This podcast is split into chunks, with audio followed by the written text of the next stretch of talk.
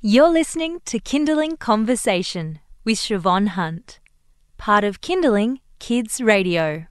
This next segment is brought to you by Coles Online, a faster, easier, hassle free way to shop.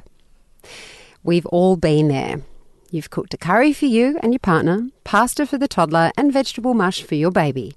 Are you sick of cooking multiple meals? I know I am, and there are times when I just go, you eat it or you go hungry. and then I feel really bad and cave in and make pasta. Um, Emma Braz is a mum of three and she's a food editor for Coles. She's got some ideas about the benefits of cooking one meal for everyone. Hi, Emma, how are you? Hi, Siobhan. I'm well, thank you. Now, this is an interesting one for both of us because I'm pretty sure there are many times when we, we both cook, and my partner, I should say, we cook more than one meal for our family. Um, it's easier said than done, isn't it? It is easier said than done. I have fallen into that trap many of time with my children, and I do have three very different children that have three very different lots of taste buds. Oh. So it is oh. hard. And because your youngest is nine and your eldest is 16, and is the middle one 13? Yes, he's 13. Oh, you would get so much attitude. Have you ever told them to cook for themselves? Oh, yeah, all the time. See, I can't quite do that yet. My eldest is only five. Um, but there is um, there's a reason why we get into that place. But there's also apart from the ease of just cooking one meal, do you see other benefits in having just one recipe that everyone can tuck into? Yeah, well, it's time saving, isn't it, when it comes down to it? We're all pressed for time, and to be able to just cook one meal is a really way of saving a huge amount of time in the kitchen. And I mm. find too a really good thing thing to do is like my kids, for example, will eat the same protein. So if it's chicken or steak or lamb, but they're fussy with their vegetables. And so I did a little experiment with them, say, when they were younger, and I would feed them a vegetable raw and a vegetable cooked and make a little chart up and go, okay, well, you liked that raw, you liked that cooked. And if you're cooking a protein anyway, to add a different vegetable on each plate that suits the child.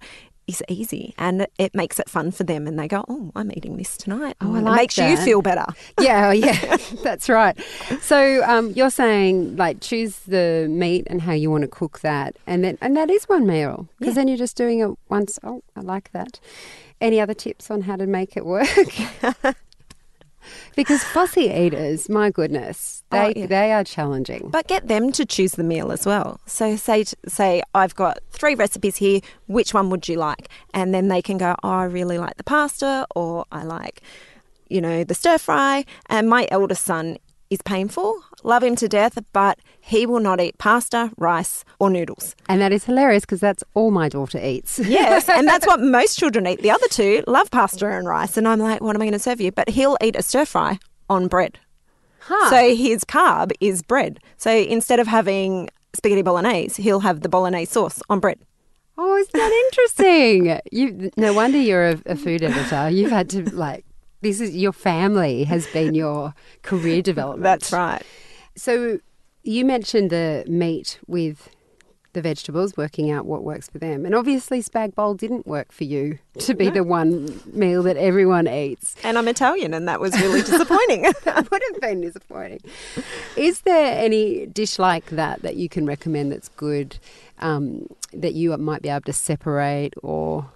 I find Mexican really good uh, tacos because you know someone likes burritos, someone likes the taco shells, so I can I can incorporate that, and now you can get packs with both of them, which is really great. And I find then too they're putting their food together. Okay, no los dos. Sorry, that's the ad.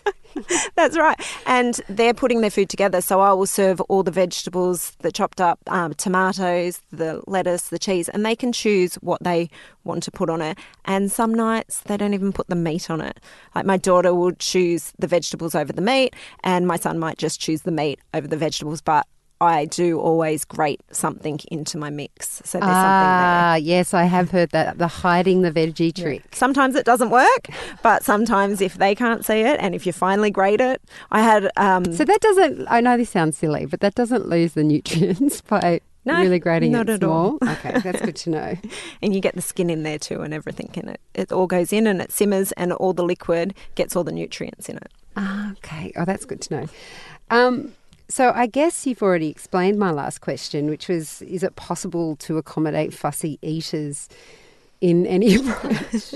but I have a particularly fussy eater. Like she won't even try stuff. Yeah, it's hard when you have one that won't try stuff. My middle child, Lachlan, has allergies, so he finds it very difficult and he will check labels and I go, You can eat that, and he still won't eat it. But I just go, They're not going to go hungry.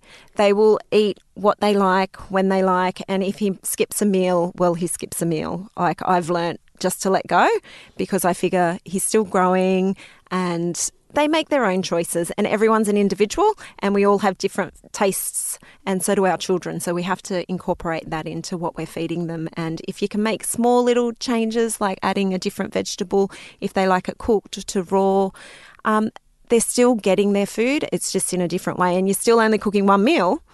You're just serving it a little bit differently for their tastes. Oh, I love it. Emma, thank you so much for your time today.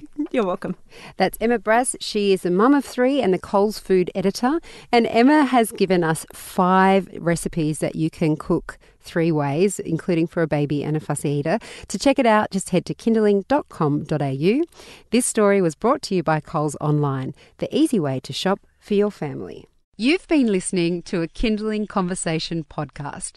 We'd like to reach as many parents as possible, and you can help us by giving us a review wherever you downloaded this episode. It means that more people can find us. I'm Siobhan Hunt. See you next time.